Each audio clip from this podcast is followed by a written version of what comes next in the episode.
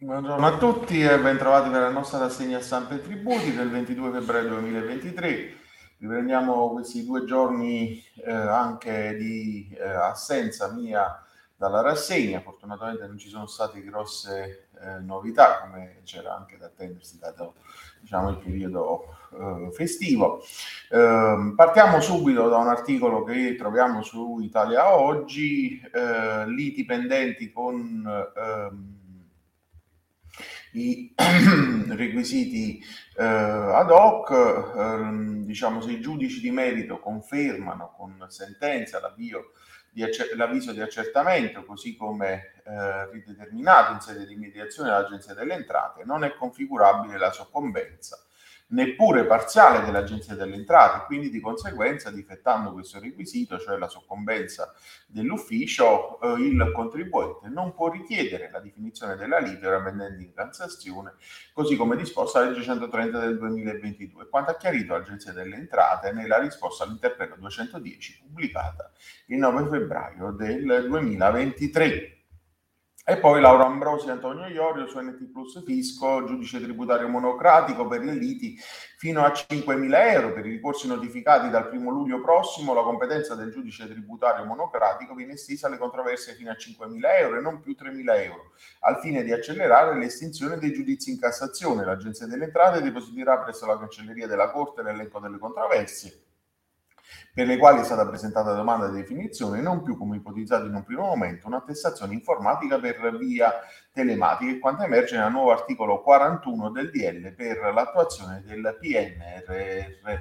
E poi eh, su Italia Oggi, articolo di Sergio Trovato, sentenze con termini variabili, la Cassazione specifica la tempistica, per l'impugnazione nell'ambito del rito tributario, la sentenza deve essere normalmente notificata al difensore della controparte nel domicilio eletto. Tuttavia, la notifica all'Agenzia delle Entrate agli agenti della discussione o agli enti locali, anziché al loro difensore, fa decorrere il termine breve di 60 giorni per impugnazione della sentenza. L'ente impositore, soccombente in giudizio, è tenuto a proporre ricorso entro il termine di 60 giorni dalla notifica della sentenza e non già entro sei mesi dal suo deposito. Dunque, tardiva l'impugnazione proposta all'Agenzia sentenze delle entrate discussioni oltre il termine breve, quanto afferma la Corte di Cassazione con l'ordinanza 2303 del 25 gennaio 2023.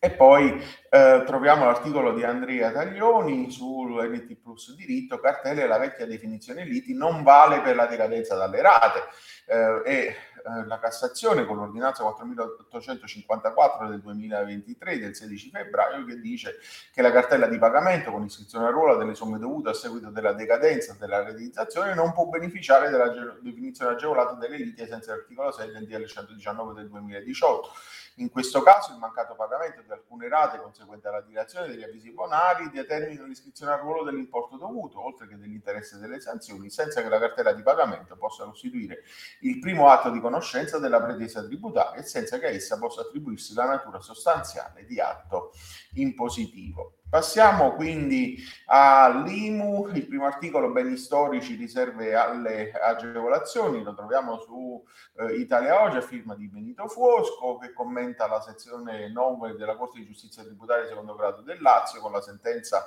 4697 del 2022 data 27 ottobre secondo cui le agevolazioni IMU concesse dalla norma ai proprietari degli immobili di interesse storico artistico si riferiscono esclusivamente ai beni immobili di interesse storico eh, diretto. E poi ehm, paletti alle esenzioni IMU per i costruttori, sempre a firma di Benito Fuoco, il riconoscimento alle esenzioni IMU previste in favore di imprese di costruzioni si impone soltanto laddove siano soddisfatte le specifiche condizioni previste dall'articolo 13,9 bis del DL 201 del 2011 relativo agli immobili di recente costruzione destinati alla vendita e non concessi in locazione. Sono i canoni resi dalla CGT del secondo grado del Lazio con la sentenza 4306 del 2022 emessa dalla sezione 14 e depositata lo scorso 4 ottobre. E poi infine parliamo di canone unico, canone sulle occupazioni realizzate dalle compagnie telefoniche, un bivio, chi pagherà l'articolo di Alessandro Merciali su Etniti Plus antilocali ed edilizia, che fa un po' il punto su tutta la controversa versione dell'applicazione del comma 831 della legge 160 del 2019 che disciplina a carico delle società che erogano i servizi di rete, in particolare servizi di telefonia per mezzo di cavi e conduttori presenti nel sotto, sottosuolo dei comuni,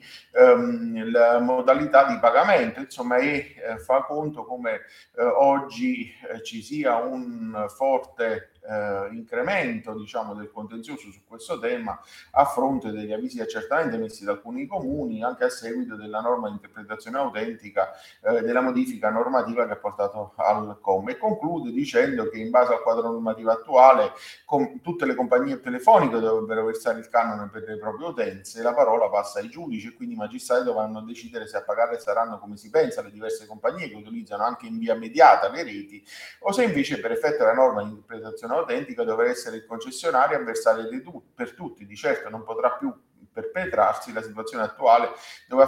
di fatto a livello nazionale con circa 20 milioni di utenze attive viene incassato solo il 42% del gettito totale eh, attesi. Con questo articolo concludiamo la nostra rassegna di oggi, io vi auguro un buon proseguimento di giornata e vi do appuntamento a domani, arrivederci.